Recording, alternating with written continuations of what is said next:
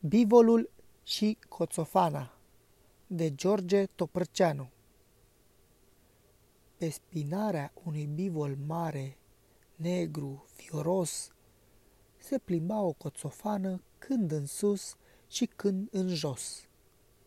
Un cățel trecând pe acolo s-a oprit mirat în loc.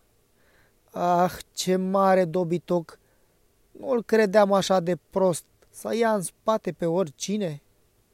Ia stai, frate, că e rost să mă plimbe și pe mine.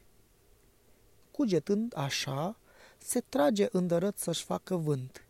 Se pitește la pământ și deodată, zup, îi sare bivolului în spinare. Ce s-a întâmplat pe urmă nu e greu de închipuit.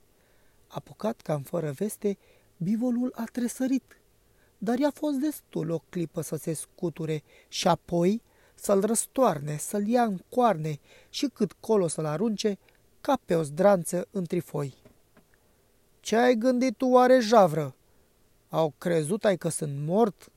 Coțofana treacă meargă, pe spinare o suport, că mă apără de muște, de țânțari și de tăuni și de alte spurcăciuni. Pe când tu, potaie proastă, cam ce slujbă poți să-mi faci? Nu mi-ar fi rușine mie de vițel și de malaci, bivol mare și puternic, gospodar cu greutate, să te port degeaba în spate? Sfârșit.